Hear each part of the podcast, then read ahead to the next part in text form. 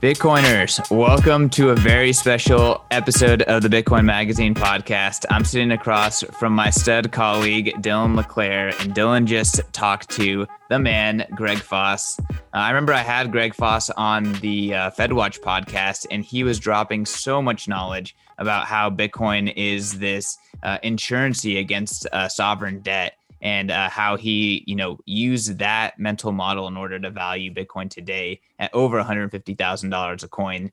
Um, you know, I think Greg is the man. I know that you think very highly of him as well, Dylan. Uh, why don't you give the listeners a little bit of a preview about what you guys talked about?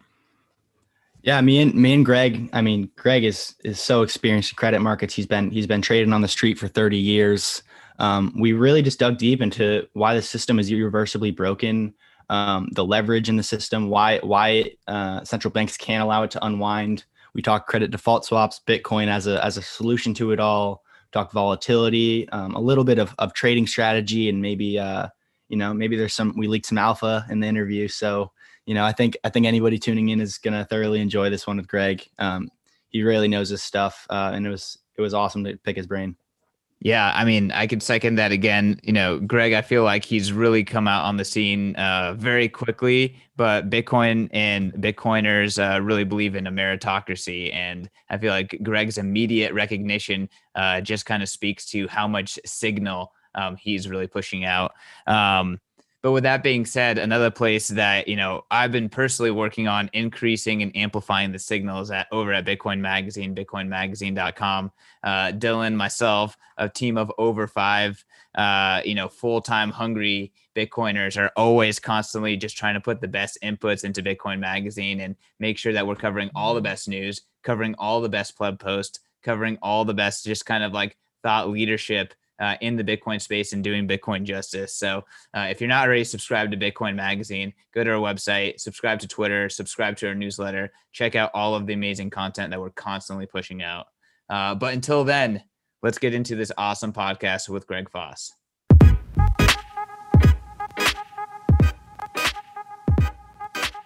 Hey guys, um, here with Greg Foss today. Um, we're talking about um, Bitcoin in the macro environment leading up to Greg and uh, the, the Bitcoin 21 uh, discussion on the macro environment. So, uh, yeah, Greg, for the for those who don't know, you want to just give a brief introduction about who you are, your background, and and your uh, thesis in that in that awesome uh, report you put up. Sure. Well, hi everyone. Um, my name is Greg Foss. I'm coming to you from Toronto, Canada.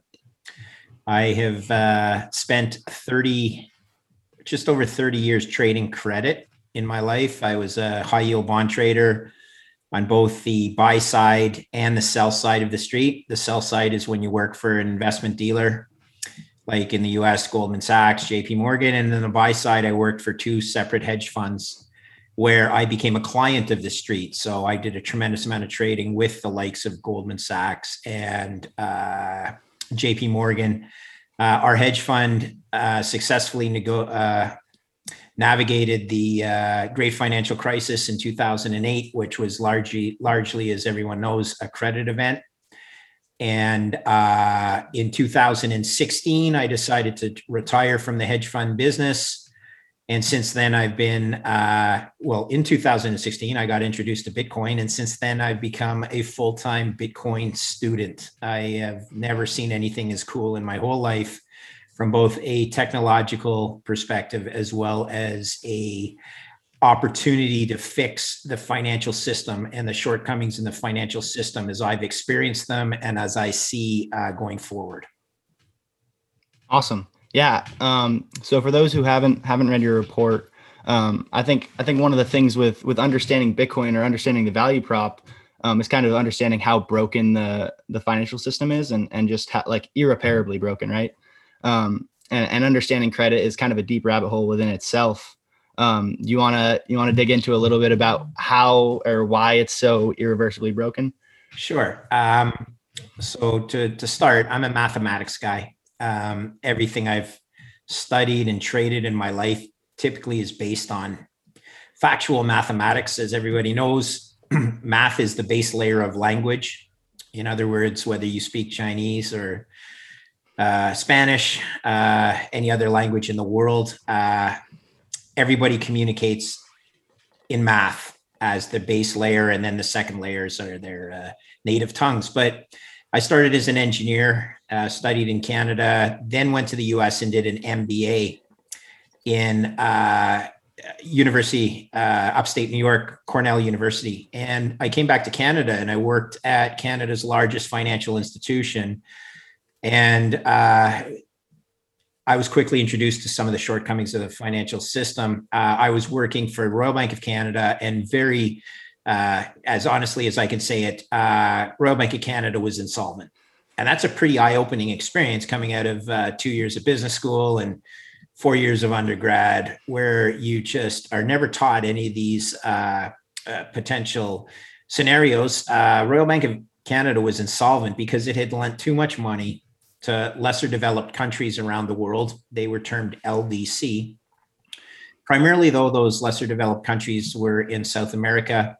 And the Royal Bank of Canada, if you had marked the value of the loans they made from the 100 cents on the dollar that they made the loans at down to the trading price of approximately 25 cents on the dollar.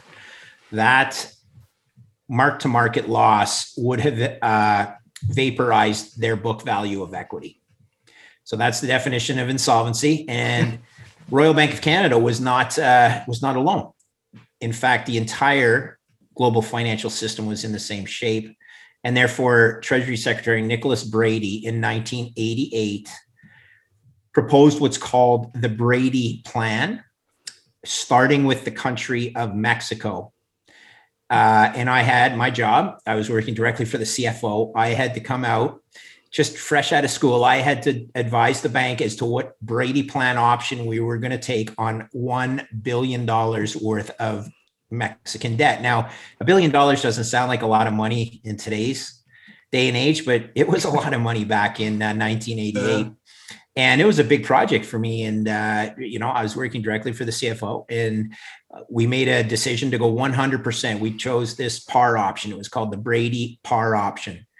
And um, everyone in the global banking system made their respective choice. And how it worked was as opposed to taking a five year loan and having to write it down to market of 25 cents. Treasury Secretary Nicholas Brady very intelligently, uh, together with his staff, determined a plan to change that five year loan into a 30 year, three zero year obligation, and uh, where the principal was backed by US Treasury zero coupon debt. So the cool thing was, the banks did not have to write the, the loans down to market because over a period of 30 years, the zero coupon portion of the guarantee would accrete to 100 cents on the dollar. It was a brilliant solution, a bit of accounting gimmickry, okay? And uh, that that's unfortunate. Well, it's not unfortunate. It was a very eye-opening experience for me. And uh, I, from that day, was uh, looking for a solution to what I term the fiat Ponzi. Okay, now that was back in 1988.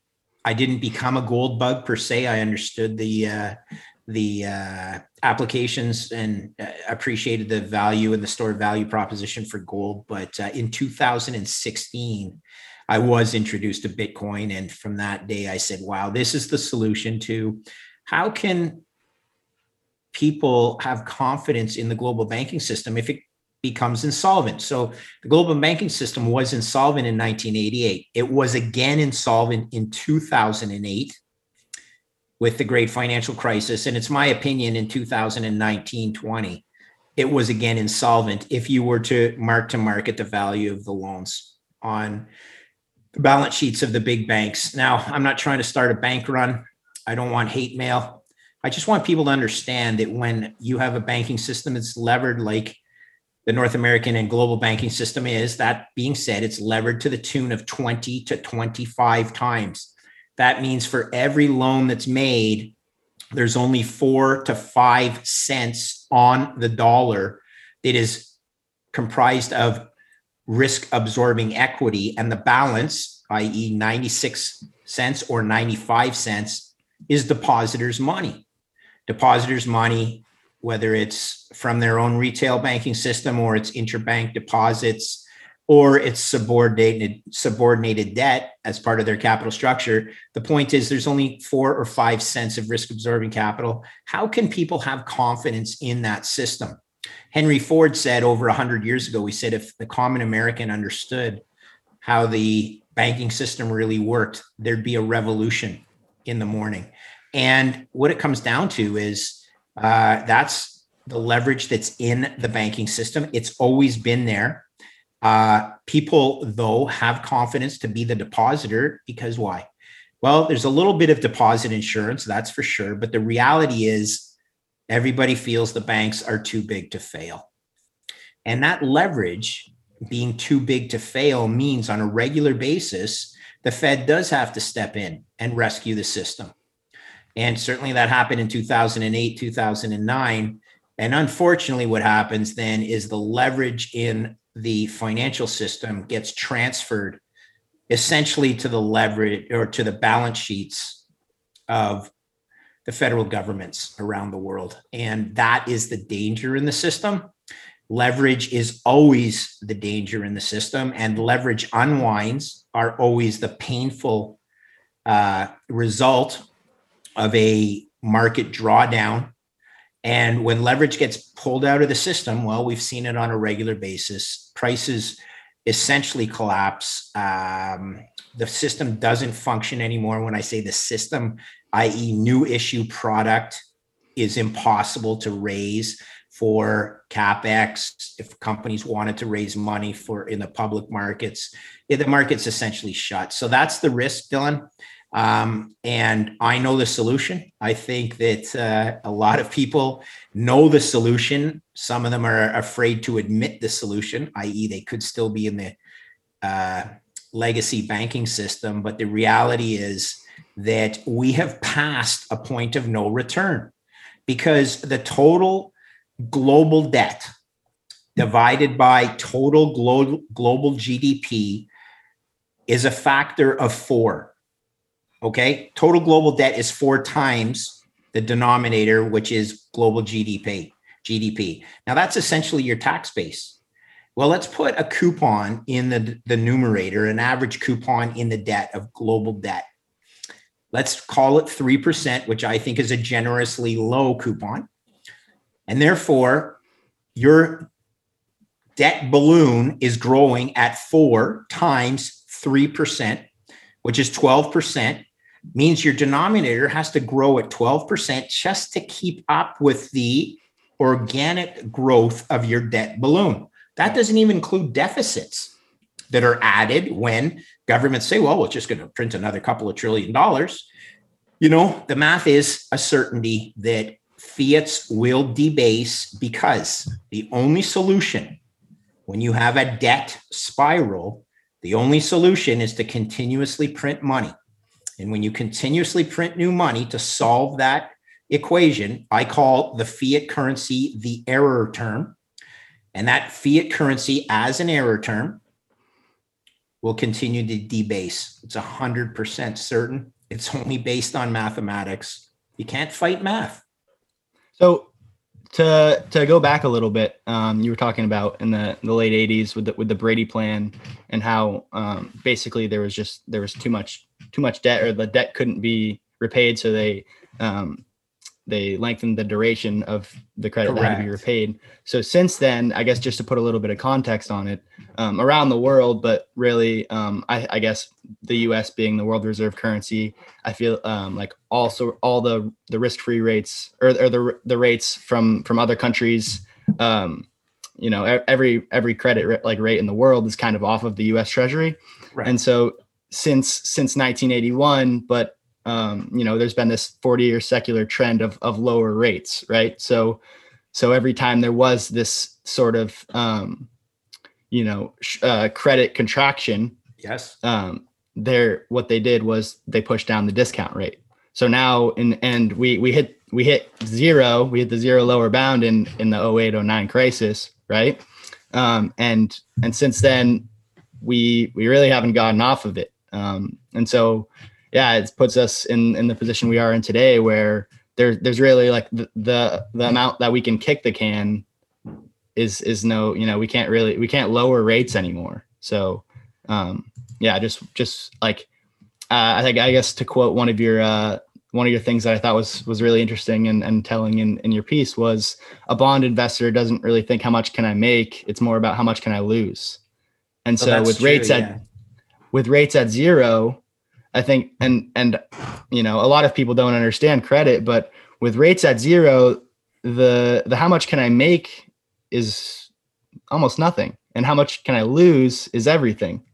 So uh, yeah, um, I guess how how are credit investors thinking about this environment? It's a great question. So, you know, most credit investors have lived the 40 year bull market in bonds. When I say 40 years, you quoted 1981. Uh, when I first started trading, uh, and I was trading before I got my first job, but when I first started trading, uh, call it 1986, US 10 year interest rates were at 14, 14%. Okay there's been a 40 year downtrend in interest rates. A lot of it's because uh, Paul Volcker successfully uh, snuffed out inflation in the early 80s. And that, uh, that rate decreasing has been an evolution of uh, lower and lower reported, lower and lower reported inflation. Nonetheless, rates did bottom out in the 10 year space, as you mentioned, about last February, uh, just after COVID, at about 60 basis points. That's uh, 0.6%. So interest rates have gone from 14% to under 1%. And bond math is quite simple. Uh, first of all, there are no true capital gains in bonds, even though the price does change. As interest rates go down, the price of your bond goes higher, everything else being equal. But what happens if you sell your bond at a higher price? All you have to uh, are able to do is take those proceeds and reinvest them in a new bond with a lower coupon. So over time, you've pulled forward your returns by cashing in higher coupon bonds for lower coupon bonds. The lower coupon just reflects the open market yield.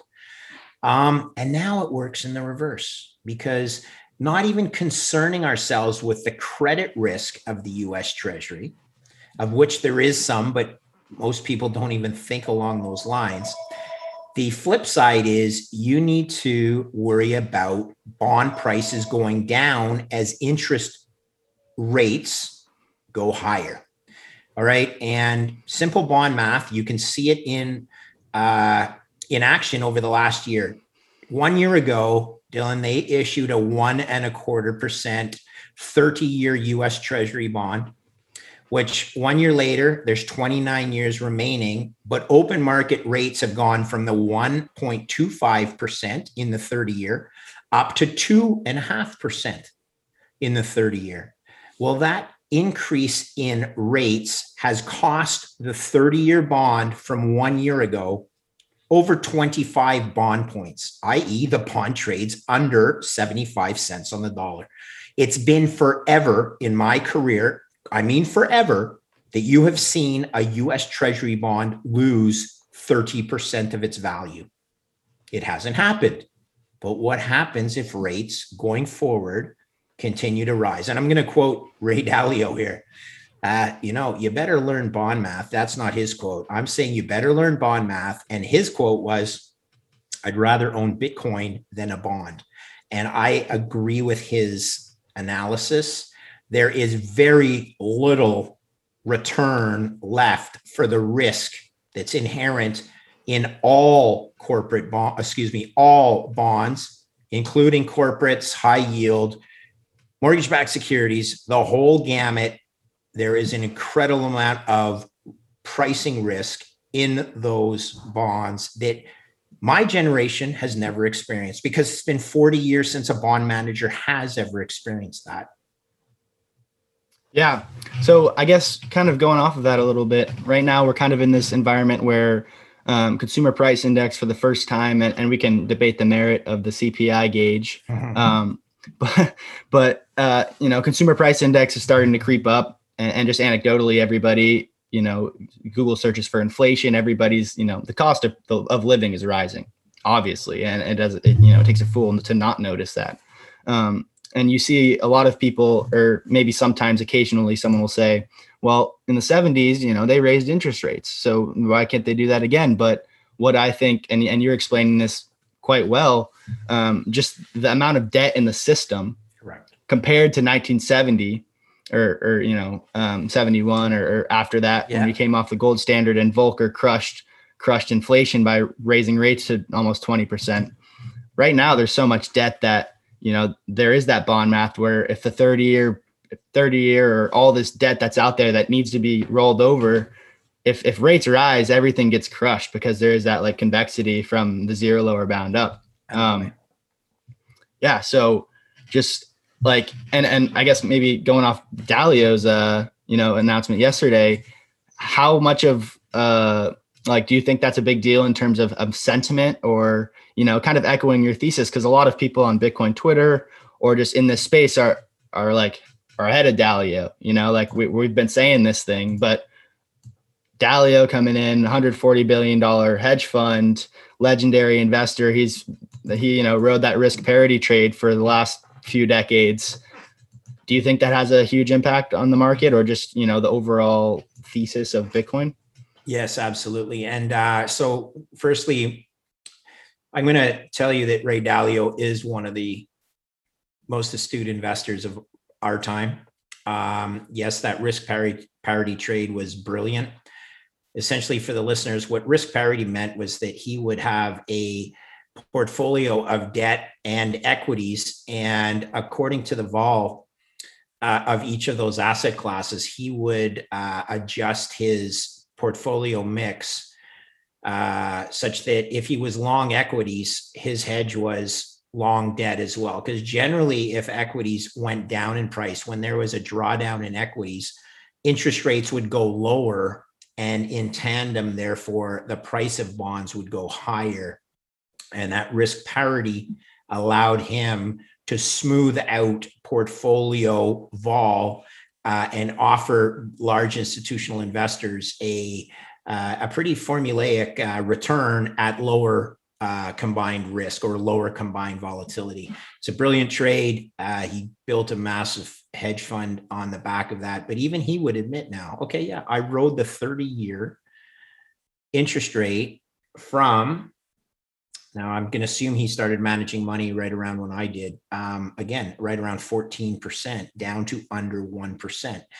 You know, there's a lower bound on that. You would say interest rates can go through zero, which they have in Europe to, to the extent that I can never explain that. Because if that was an asset at one point, because that's what a bond is in your portfolio, it is an asset.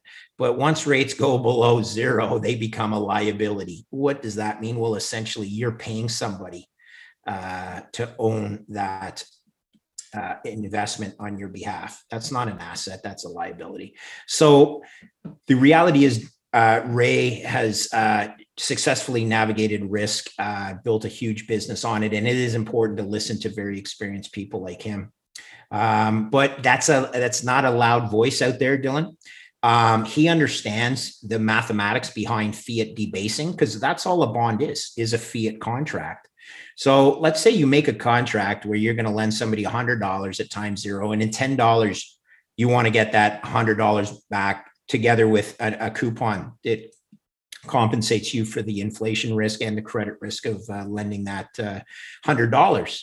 Well, you will, in the case of the US Treasury, very likely get your money back in 10 years, i.e., the credit risk on the US Treasury is extremely low. It's not zero but it's extremely low, you'll get your $100 back in 10 years. The problem is the purchasing power of that $100, because it's a fiat, will have been meaningfully reduced. So you lend $100 at time zero.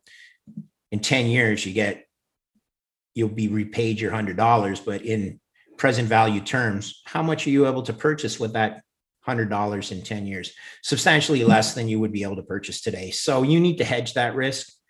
That fiat debasing in a fiat contract is a certainty. We laid out the mathematics for that. You need to hedge that risk.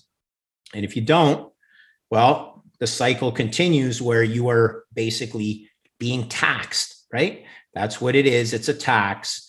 and uh, the government has fulfilled their obligation to pay you back the hundred dollars that you lent them, but that tax is uh, an implied devaluation, or not just implied, it's a devaluation of the principal amount that you lent them, and that's you know that's the game. Um, it's a very painful game, especially when interest rates are at close to zero historical lows. So uh, that's where we are. And the flip side of that is, and I'm going to quote Stanley Druckenmiller here. Stan Druckenmiller said the 10 year note should probably be around three and a half percent. Right now it's at 160, 1.6 percent, 160 basis points. Uh, it should probably be at around three and a half percent if the U.S. Uh, tr- uh, Federal Reserve was not in the market buying 120 billion dollars worth of bonds a month. But if it even got to three and a half percent, he said the US is in danger of losing their reserve currency status because 30% of Treasury revenues, tax revenues, would be used just to service the coupon on the debt, not paying down any outstanding debt. No, not paying any government programs. No, 30% of every dollar, 30 cents on every dollar would be used to pay down, or excuse me, to pay the coupon. That's at three and a half percent. What happens if rates went back above three and a half percent? And then the, the debt spiral just accelerates. Okay. That's all it is. It's an acceleration of the debt spiral, DEBT spiral. We do not want it to become a death D E A T H spiral. We don't want that. What we do need is a parallel system in the form of Bitcoin, which will work as a store of value to protect you against that debasing. So, Greg, I have a, I have a question for you. Sure. Um, I, I, think I've, I've heard you talk about this a little bit before um, with Preston or a couple other interviews. I've, I've, I think I've listened to mostly all of them, but um, so in these type of deleveraging events, right, where where there is contagion in the credit markets, vol explodes. Um, you have you have every risk manager going out and buying more protection, and it's just kind of like you said in your paper, a negative feedback loop of of risk.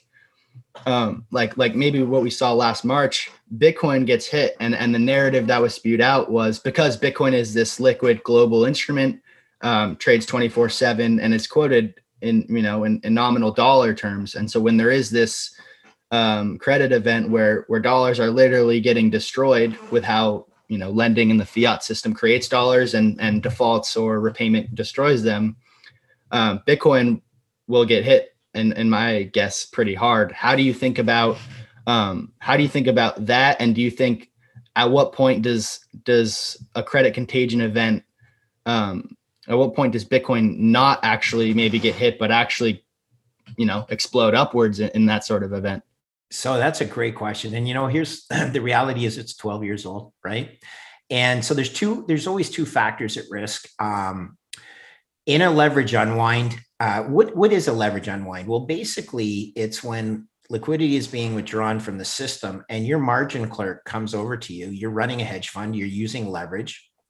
And sometimes you're not even using leverage, but your margin clerk comes over to you or your, your cash clerk and says, We're being redeemed okay there's unit holders who want their money back there's a there's a panic in the system and uh, they want their money back. They just want to hold it whether it's in their mattress or they think it's being held in a bank is the smart place to hold it. Long story short that cash demand means you sell what you can not always what you want to. You sell what you can and sometimes that includes bitcoin particularly if bitcoin has been a very strong performing asset in your asset mix, sometimes your human nature is to crystallize those capital gains. Um, so there is that pressure that happens. There's also the inexperience pressure, Dylan. Um, you know, it takes a while, a long time for these narratives to take hold where you shouldn't be selling this. You should actually be buying it at this point, you know, but human nature, again, whether it's, it's pushed by uh, a margin clerk telling you, uh, hey Foss, it's time to uh, to to raise some cash because we're being redeemed, um, or it's the human nature sell your winners uh, just because you can. Uh, but let's say in another 10 years, this narrative is really the reverse, where uh, a contagion event would lead to more demand for Bitcoin. I think it's a it, it's like everything. It's it's an evolution uh, of thought, of education, of understanding that. Let's look back at that event in March. Like it didn't stay down there for long, and yes, it was a precursor to the risk off trade. But wow, did it snap back quickly? And people will will learn from that. Uh, that hey, you shouldn't be selling something like that when in fact if the system, the fiat system is unraveling to an extent, you actually want to rush for protection, meaning you want to own Bitcoin. You don't want to be selling your protection. If your house, you know, if you've bought fire insurance and your neighborhood is burning down, you shouldn't run out and sell your fire insurance. Your house is probably going to burn down as part of the neighborhood. You should be owning more fire insurance. That's what Bitcoin is. It's insurance on the fiat system. So when the fiat system becomes shaky, the narrative will be in the future, in my opinion, you need to own more insurance, not less. You don't sell your insurance. You want to buy more of it. And that, you know, this is part of an education process. I could very well be wrong, but everything that I've learned in 30 years is you buy more of your insurance when your risk is increasing. And when your risk is increasing because of contagion, because the financial system has gummed up, uh, yeah, you should run. So there'll be a. Uh, uh, I can't say for sure how the playbook will work, but it would be my opinion. You shouldn't be running and selling your assets to hold cash. You should be selling other risk assets to own the insurance, which is Bitcoin. Brilliant. So I I have a kind of another question for you. So sure. um, thinking about like kind of like Dalio, where he has this risk parity trade where um, if equities sell off, um, you know, there's there is this kind of deleveraging event. The Fed or all the central banks of the world come in and uh, inject liquidity, and they squash vol, and it pushes rates lower. Well, at, at the end of this paradigm, now we're at at zero, and and we know kind of Bitcoin is this insurance on the whole on the whole game. What do you think about? And this may be more sophisticated sort of trade, but um, pairing pairing a, a, decently sized Bitcoin uh, position with with some vol, um, where where in in this environment like vol vol explodes, you now have um, you now have some cash to go to go buy the dip. What do you like? Is, do you think, are you positioning you, yourself me, this way? You know, you're you're you're a very smart young man. Uh, do you think Mr. Dalio's not doing this mental mental mathematics in his head? Do you think he has not done this in his own personal portfolio and they're running uh, they're, whether they're running real portfolios or model portfolios based off of these outcomes and sensitivity testing and and and doing you know you don't just do backward testing you do you, you do sensitivity analysis going forward. I promise you he is okay? Why is he doing it? Because he's pretty darn smart man. Uh yes this is you nailed it. I can't say it any better. So before, if his bucket trade was, you know, between two silos, uh, equities and bonds, well, let's just examine what he said. He said, okay, Bitcoin, I understand it. And then he said, I'd rather own Bitcoin than a bond. So did that mean he just took away that second silo and now it's equities and Bitcoin? I don't know. Doesn't matter. You can have more than two or three silos in a risk parity portfolio. Everybody should. Everyone thinks along the lines of your 60 40 model. Funny thing is, and 60 40 being 60% equities, 40% debt. Well, when yields are as low as they are, and think of your CalPERS at this point, okay? CalPERS, California Pension, oh, sorry, yeah, uh, California Public Employees Retirement System, I believe that's what CalPERS stands for uh, is the largest uh, pension fund in the US, one of the largest, if not the largest. It has a target or, or prescribed rate of return of 8%, right? Well, think about it 8% is a combination of 60% equity and 40% debt. Well, what is a proper return on the 40% debt in this yield environment? This is before defaults, but I'm going to throw out a number again about 3%. So 3%. So 40% times 3% is 1.2% that portfolio is getting from fixed income before defaults. So let's ignore defaults and just say, okay, 1.2% is coming from equity, excuse me, from debt or uh, fixed income.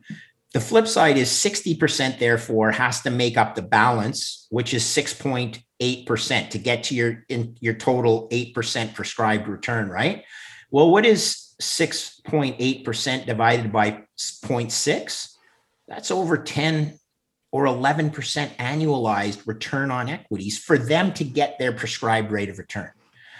What if, though, they threw in a third bucket, which is Bitcoin? And luckily, some smart academics have helped do that for us. Yale University has done that.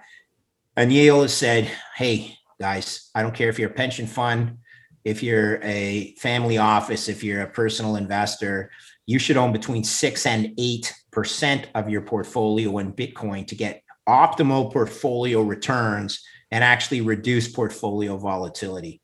That's a, that's a big number coming from a smart, you know, uh, uh, asset allocator, academic asset allocator, but boy, that's a lot of money that should flow into Bitcoin. And they, I believe, if I'm not mistaken, they tell you to take that 8% out of your fixed income bucket. So what would it mean? Well, maybe you've gone from 60 40 to 60 32 and 8, the third silo being uh, Bitcoin. Hey, as a risk manager my whole life, I certainly understand the uh, the uh, benefits of that. Uh, I guarantee you, Mr. Dalio does uh, he's funny, right? Because he can't tip off the world that he wants to do it for his own fund. 140 billion. Let's say he wants to do uh, 10% in his portfolio. Well, let's do some mental math there. Uh, he needs to buy 14 uh yeah 14 billion dollars worth of uh that's moving the market that, okay well especially because elon bought 1.5 billion and the and the world went crazy like can you imagine if ray dalio actually moved and and, and came out and said now is he doing it behind the scenes I bet you he's doing a little bit. I'm not going to tell people he, he's admitted he owns it personally. How about this though? I'm certain across the world's pension managers and uh, central banks, somebody is doing it.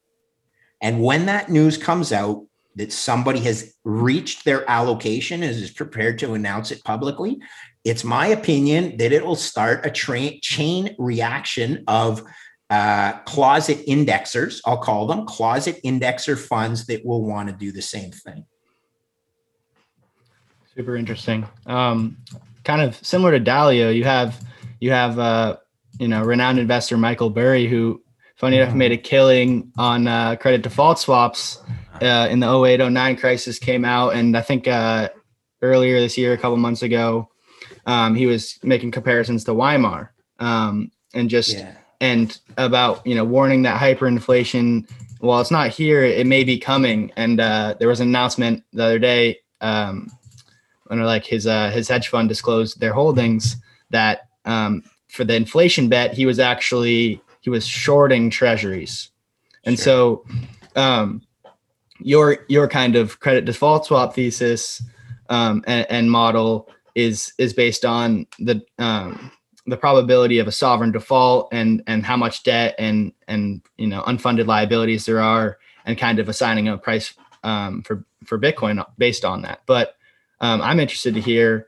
um, if central banks come in and and when they come in when there is this next deleveraging and they you know monetize probably unfathomable amounts of debt um, and the balance sheets explode. While that I think in in nominal terms, treasury bonds um, will will appreciate. The yields will get squashed, and and maybe volatility comes back in. So um, I just I think like treasury bonds and and, sh- and shorting them based on inflation expectations is the right move if there was a free market. But great question. Well, here's the we're not thing. I'm gonna we are not. That is correct. Uh, Michael Burry, I'm certainly not going to tell him, uh, you know, how to invest. I mean, we both lived the same side of the trade on uh, in 2008, 2009, meaning I owned more insurance uh, on on credit. Therefore, uh, I would profit, and our fund would navigate a uh, a credit induced event. The neat thing here, Dylan, that people have to understand is that a 10 year US Treasury rate is made up of two components one is an inflation expectation, and the other one is a credit risk. And the whole basis of my career is when contagion happens in the market, it won't impact credit interest rates or interest rate risk or inflation risk, but it does impact credit risk. Okay. If the CDS, the credit default spread, swap spread on the United States expands meaningfully because of a concern, not just in the United States, but globally, that sovereign credit is becoming a more risky asset class. And uh, trust me, it's becoming more risky on a daily basis because people are doing the math that we already did.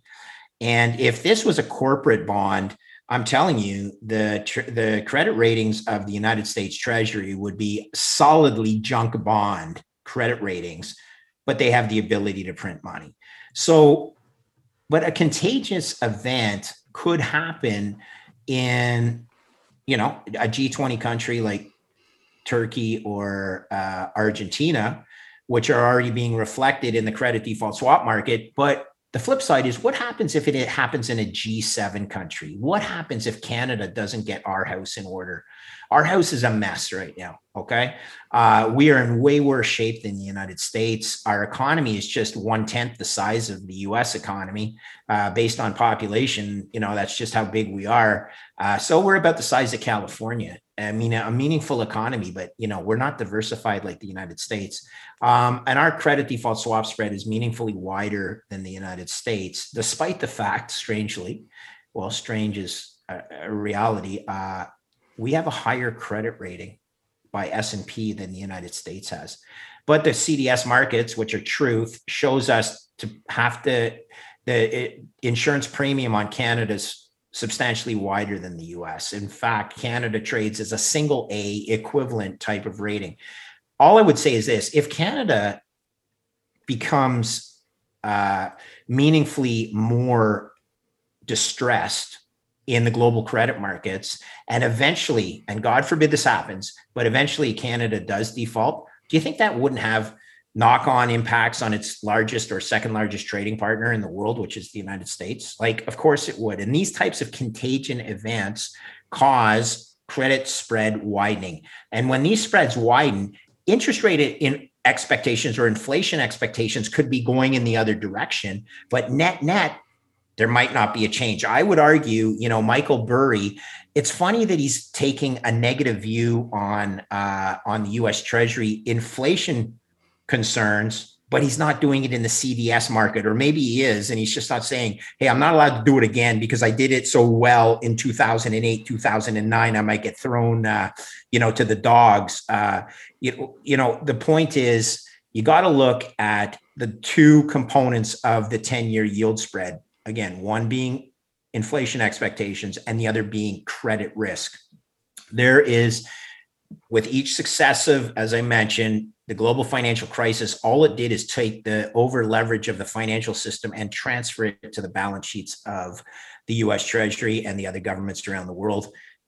This will be reflected in wider yield spreads going forward. And that is where you have to look for the real market, free market evaluation of risk.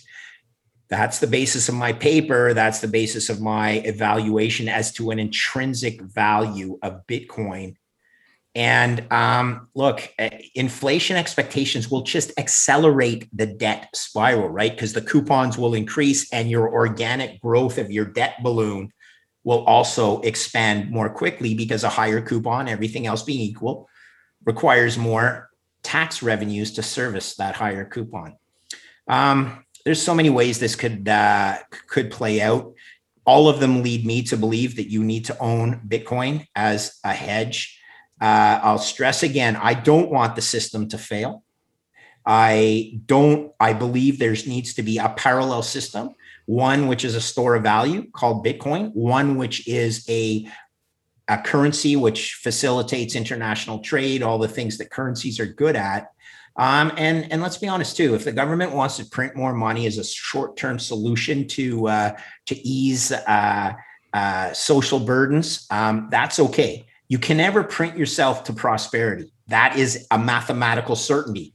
But can it ease the the the bumps along the road? There's no question it can. I mean did the fed do the right thing in 2019 2020 in my opinion yes they did the right thing but the costs of it will be borne on future generations and that's yeah. what you need to hedge.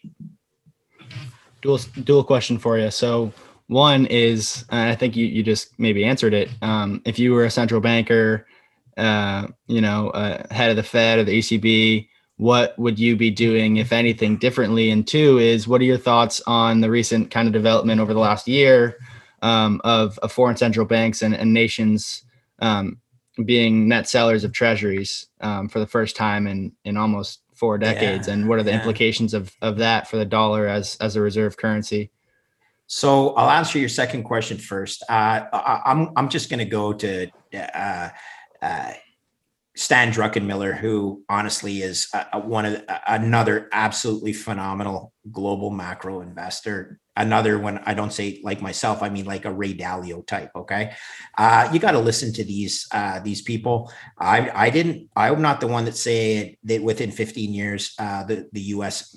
is at risk of losing its global reserve currency status. Uh, that was Stan Druckenmiller that said that. Um, what are the pre indications of something like that happening? Yeah, you, start selling down your reserve, uh, your your treasury, uh, U.S. Treasury holdings. You start planning as a as another as a central banker from another country. Um, you'd be smart to do that. Uh, you'd be smart to increase your store of values. Canada has no gold left. Eh? In 2016, I think we sold all our gold. And Okay, so I'm going to move to your first question. What would I be doing as a central banker? Let's assume that I actually wanted that job, which I promise you I don't want. What would I be doing as a central banker? I wouldn't have been selling my gold. Okay. I will call them out for that. And what else might I be doing? What do you think else I might be doing? I might be looking for other store of value assets that would replace the US as reserve asset. Okay. And this is part of my thesis as well. When energy markets become priced in Bitcoin, there will be a natural movement away from the US dollar as reserve asset as well. Okay. Not only will it be a reserve currency move away, but also as a reserve asset. And digital energy, which is Bitcoin, it just seems logical to me that uh, oil and other nat- uh, energy uh, should be priced in Bitcoin. If a natural resource rich nation like Russia is selling their valuable natural resources for US dollar fiat, that's not a good trade. But what if they were selling it for digital energy, Bitcoin? That's sort of a smart trade, in my opinion you sell natural energy for digital energy. Digital energy is Bitcoin, which is a store of value or a technology that will uh, reward you in the future for your work or time or energy expended today that you want to consume in the future. This is the first law of thermodynamics for all engineers. It, it, it rings true. You don't only have to listen to uh, you know, the smartest guy in this room, uh, which includes the Bitcoin room, which is Michael Saylor. Uh, all due respect to the other very smart people in this room, but Michael Saylor got it. Uh, and not only did he get it in size, he uh, he explains it so eloquently, right? So, do I ever want to be a central banker? Gosh, it's not an easy job. Would I want to be a central banker so that I could help uh, future generations of Canadians uh, because I think that the uh, the corner that we've painted ourselves in right now is uh, there's very few solutions. Yeah, I would take that job. It would be a very difficult job, uh, but it would include, and I'd have to have a mandate of open thinking, open minded thinking that allows you to reverse some of the the dumb policies that you've been enacting in the last few years, including selling all of our gold, uh, including some of these statements by federal politicians in Canada. Uh, the budget will balance itself. Okay, that was by our prime prime minister.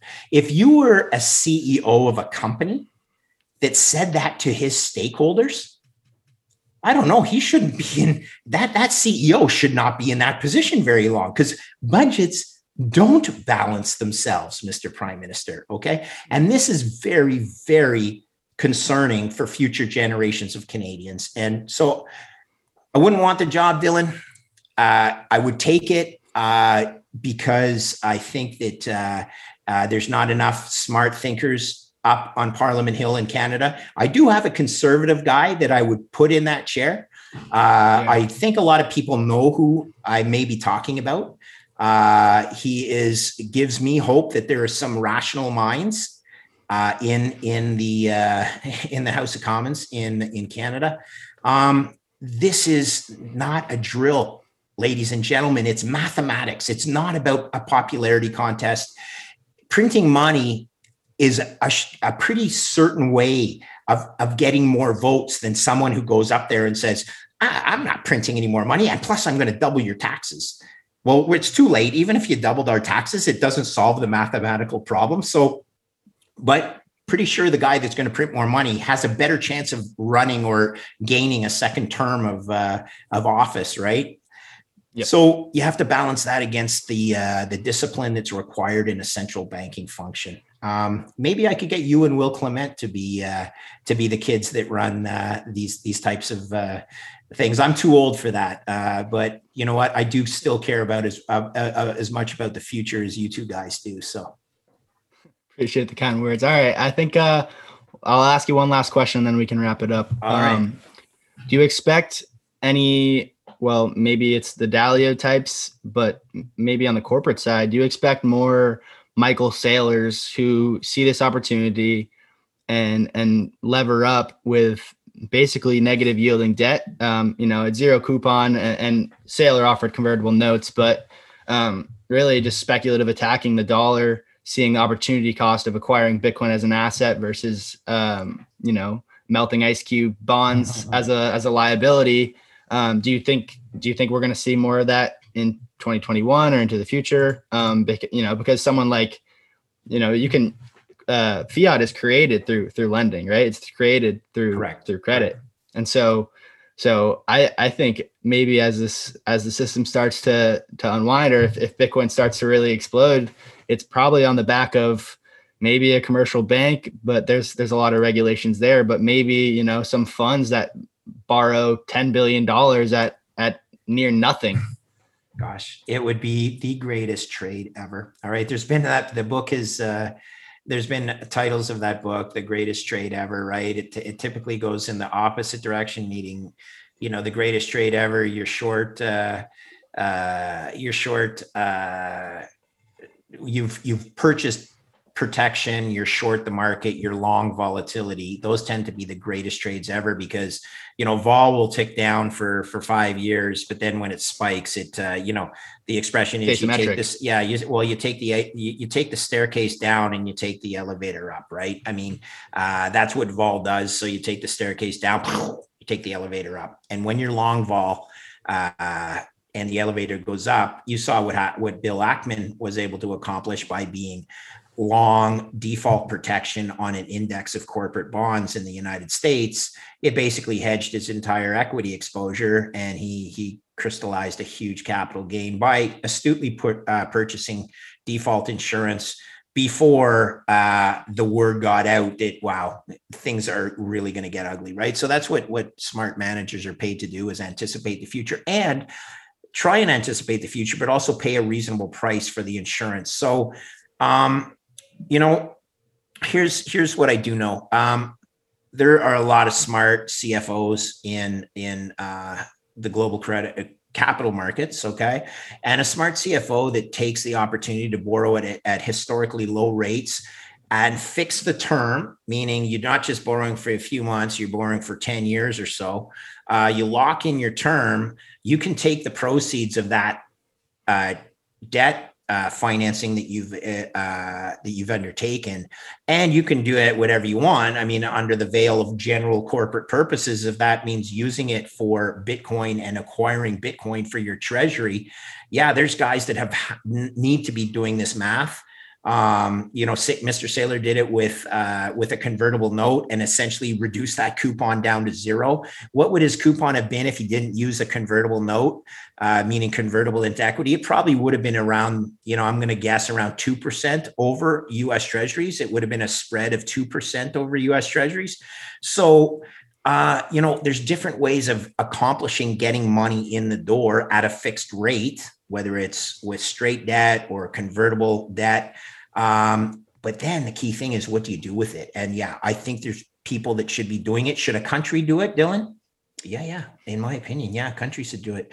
Uh, you know, they're not knocking on my door to be the central bank governor of Canada, and uh, and and I'm sort of happy about that. But uh, listen, I would, you know, I've spent my whole life trading credit. I do know that when the perception of risk is lowest, meaning spreads are as narrow as they are right now, actual risk is highest. Okay, and the flip side is when the perception of risk is highest meaning vol is trading at you know above 70% annualized and and nothing works and well actual per- perception of risk is highest but actual risk is lowest meaning prices have already fallen to levels that are now compensate compensating you on a go forward basis for the risk that you're taking at that time so it's always a game of you know, there's an expression you can't suck and blow at the same time.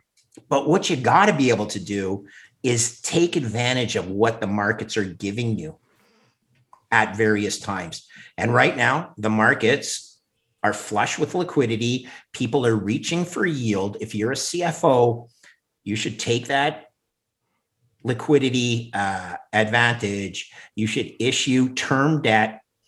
And part of your use of proceeds, in my opinion, whether it's 6% of those proceeds or you know whatever percent it is you put some of it in bitcoin or all of it uh, that's a pretty smart uh, use of proceeds and i would not just advocate it for the cfos of publicly or privately traded companies i would advocate it for cfos of your personal finance i.e you mr and mrs jones well, you're the CFO of your family household. You should be doing the same. Whether you actually borrow the money or you just have cash on hand, don't keep a store of value. Don't use cash as a store of value. Cash is for liquidity, but take some of that cash that you're, if you're using any of that cash as a store of value, that's not the proper use. Flip it into something that is a store of value.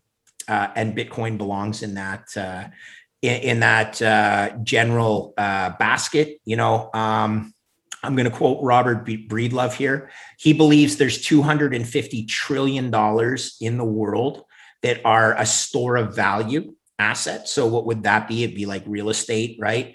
Gold, fine art, all of that stuff adds up to 250 trillion. And Bitcoin's still under a trillion. It's one 250th of the store of value assets in the world. Good Lord.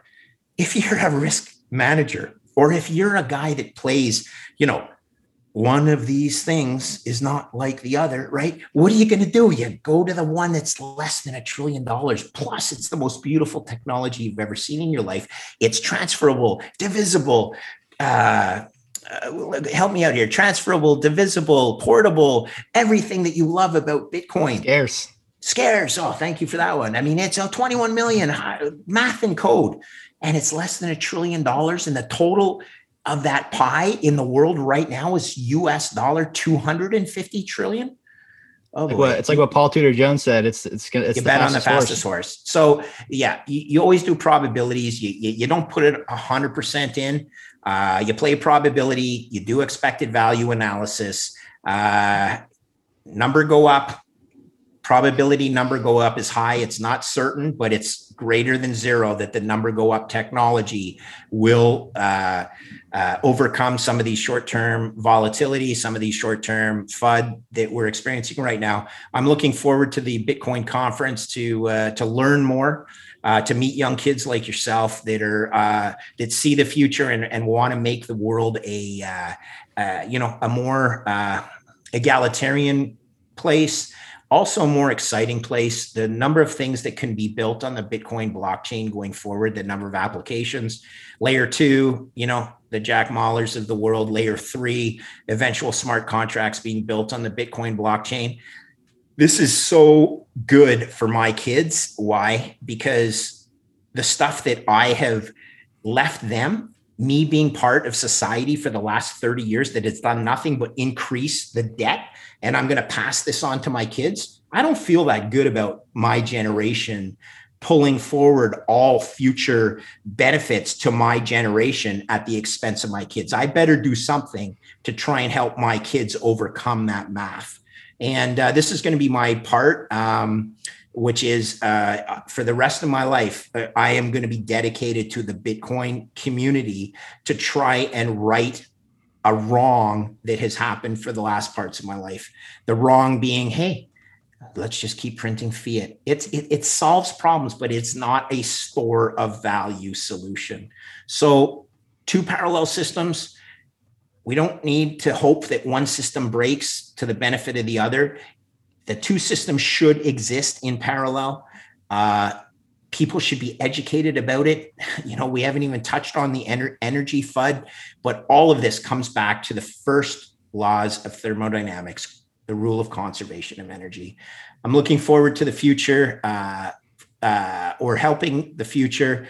Uh, for my kids, for young kids like you, Dylan, I'm looking forward to your leadership and uh, very much looking forward to meeting a bunch of people in in in Miami um, because I've learned a ton from uh, from the community.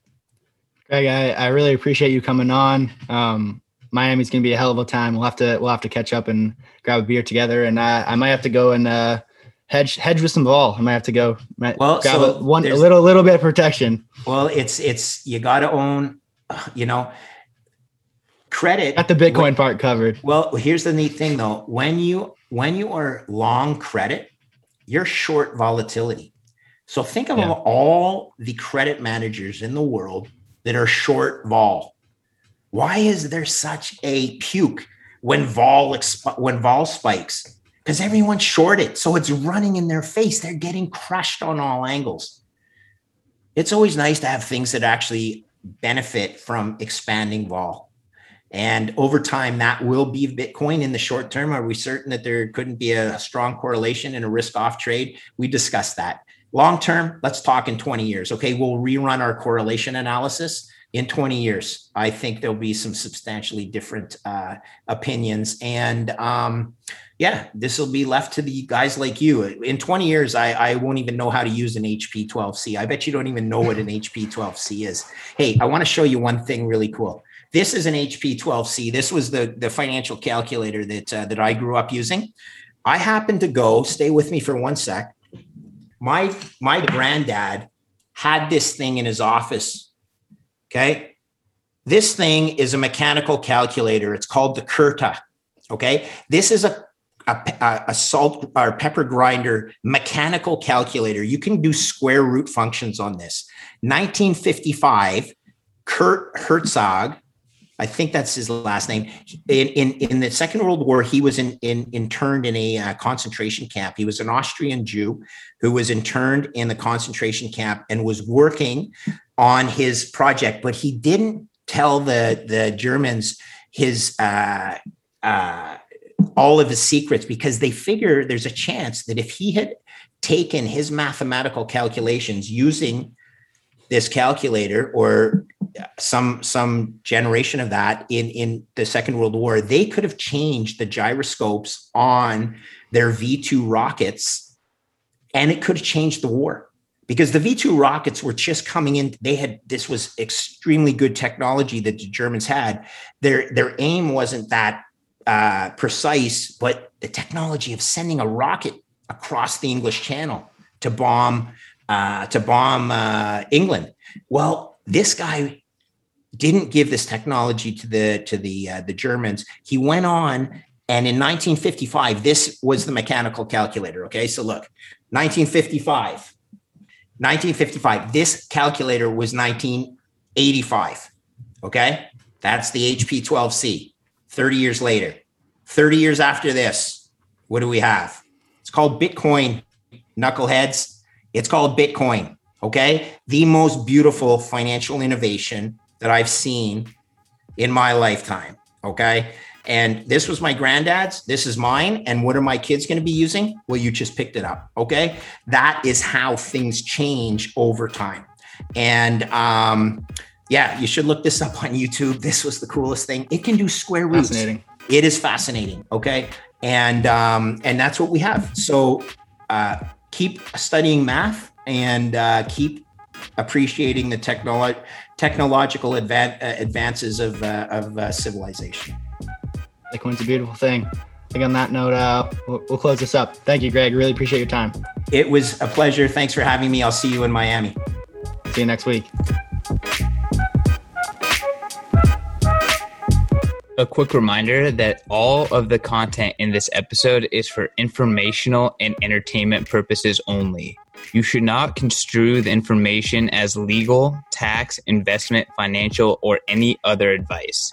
Nothing contained in this presentation constitutes a solicitation, recommendation, or offer by BTC Media, the Let's Talk Bitcoin podcast network, or any third party service provider to buy or sell securities or any other financial instruments.